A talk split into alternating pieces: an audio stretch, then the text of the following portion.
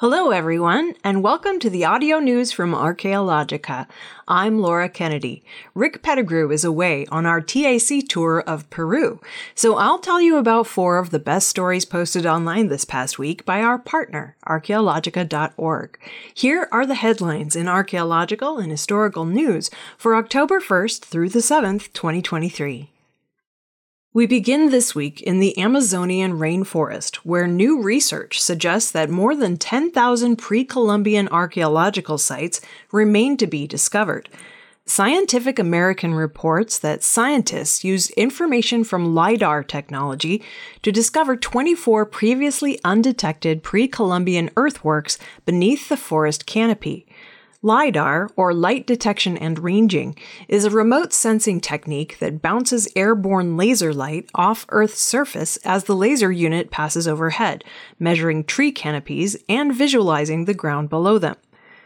Vinicius Peripato, a doctoral candidate in remote sensing at Brazil's National Institute for Space Research and co lead author of the study published in Science, called the LIDAR sensing effort a shot in the dark the researchers had no idea whether or not they would find anything. However, they discovered 24 new earthworks to add to the 1,000 previously known examples. At these sites, ranging from 500 to 1,500 years old, massive amounts of dirt form settlements, religious structures, and circular and rectangular geoglyphs, land art created by shaping dirt into designs viewable from above. The researchers then used computer modeling that considered a range of geographical variables such as temperature gradients, elevation, distance to water, and soil structure to analyze known earthwork sites and predict their spread across the Amazon. This work estimated that more than 10,000 earthworks are hidden across the Amazon. The discovery supports theories that before colonization, the Amazon, which covers a vast swath of the South American continent, was densely populated, numbering as high as 8 to 10 million people. In addition to the earthworks, scientists have identified 53 domesticated tree species, indicating past agricultural management practices.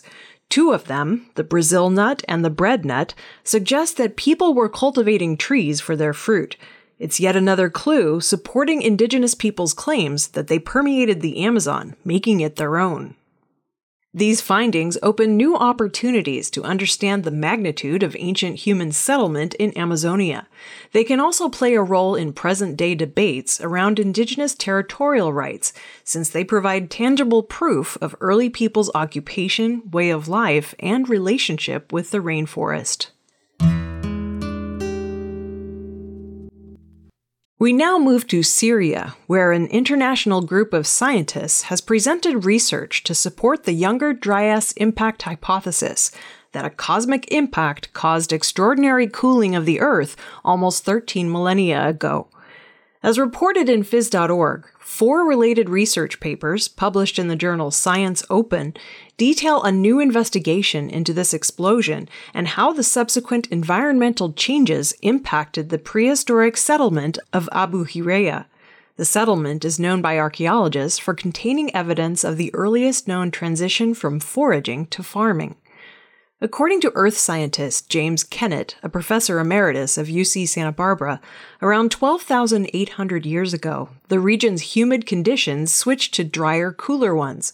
Humidity had created forests and provided diverse food sources for hunter gatherers. Drier, cooler conditions may have forced them to adopt agricultural practices to boost their survival chances. Archaeologists had extracted material from the site in the 1970s before the creation of a dam on the Euphrates River flooded it. They studied layers of remains before and after this climatic cooling event, identifying and comparing the types of plants being collected. In the layers corresponding to the time after the cooling, fruits and berries disappeared. As people experimented with early cultivation methods, their diet shifted toward more domestic grains and lentils. Evidence also indicates a significant decline in local populations and an architectural reorganization of the village, reflecting a more agrarian lifestyle.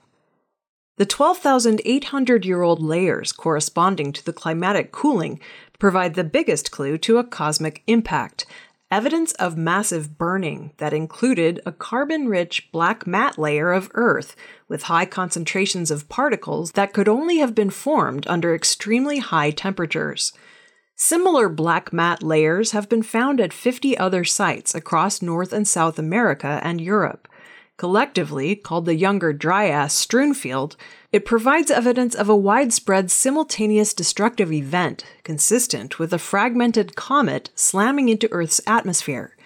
The impact did not leave a crater. The explosion originated in the air and traveled downward to the Earth's surface, creating a lower pressure cosmic explosion, roughly equivalent to the pressure of five 737 jet planes stacked on a small coin. To test this theory, researchers compared shock fractured quartz found at Abu Hureyra with similar material found at nuclear testing sites. They noted marked similarities in their characteristics and proposed that shock metamorphism in quartz grains exposed to an atomic detonation is essentially the same as that generated during a low altitude, low pressure atomic bomb airburst.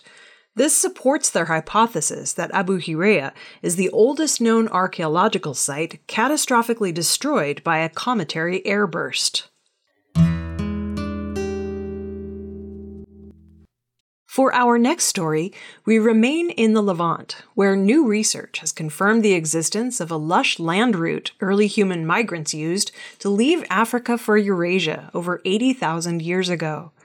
As reported in phys.org, researchers from the University of Southampton in the UK and Shantou University in China, along with colleagues in Jordan, Australia, and the Czech Republic, have established that there was a well watered corridor that channeled hunter gatherers through the Levant toward Western Asia and Northern Arabia via Jordan.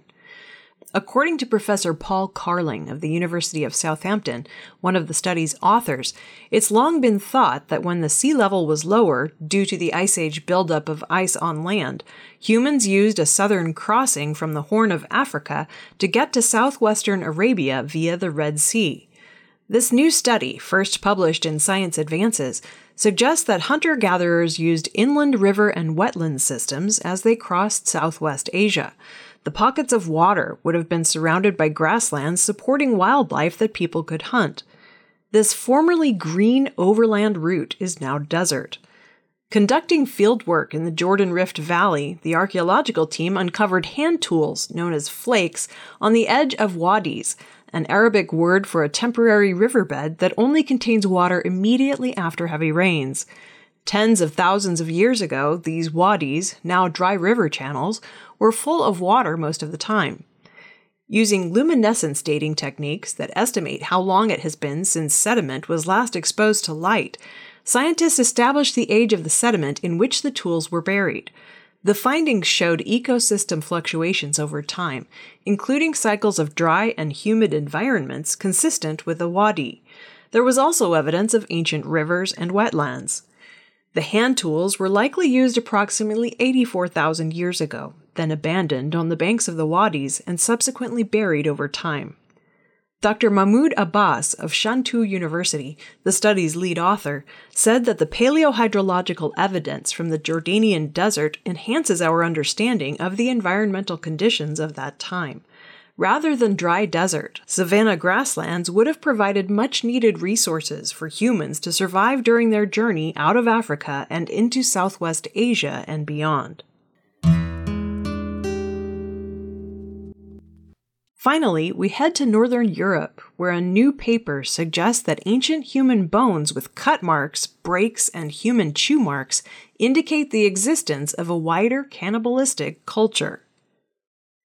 In the late 1800s, 15,000 year old human skulls shaped into cups and bones with human teeth marks were discovered in Gough's Cave in southeastern England. At the time, archaeologists wondered if these cave dwellers were unique or a part of a wider cannibalistic culture in northern Europe. Research on human remains from Northern and Western Europe during the same period suggests that cannibalism was specific to a distinct extinct culture known as the Magdalenian. During the late Upper Paleolithic, between around 23,000 and 14,000 years ago, two cultures dominated Western Europe the Magdalenian and the Epigravettian. distinguished mainly by differences in the stone and bone tools that they crafted. The Epigravettian culture lived mainly in southern and eastern Europe. Its populations buried their dead in a way we might consider more conventional by modern standards. But the Magdalenian culture, mainly based in northwestern Europe, did things differently. They processed the bodies of their dead, removing the flesh from the corpse, eating it, and in some cases, modifying the bones to produce new objects. Dr. Silvia Bello of the Natural History Museum, an expert on the evolution of human behavior and a participant in the new study published in Quaternary Science Reviews, interprets the evidence as that of a funerary practice. This cannibalism was practiced over a short period of time in a relatively localized area and solely by individuals attributed to the Magdalenian culture. The authors of the new research suggest that the eating of the dead can be seen as different in activity, but perhaps not in meaning, to cremations, burials, or mummifications.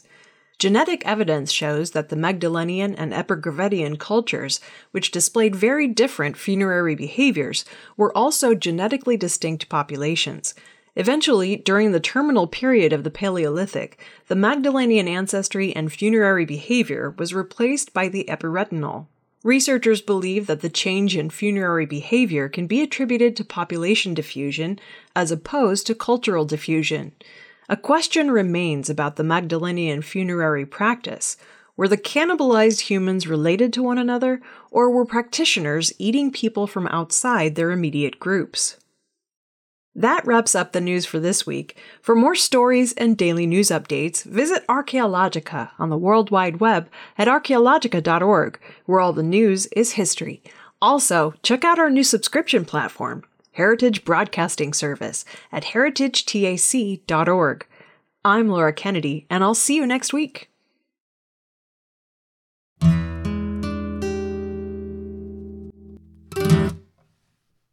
This has been the audio news from Archaeologica, presented by the Archaeology Channel. Be sure to check back with us next week for our next edition.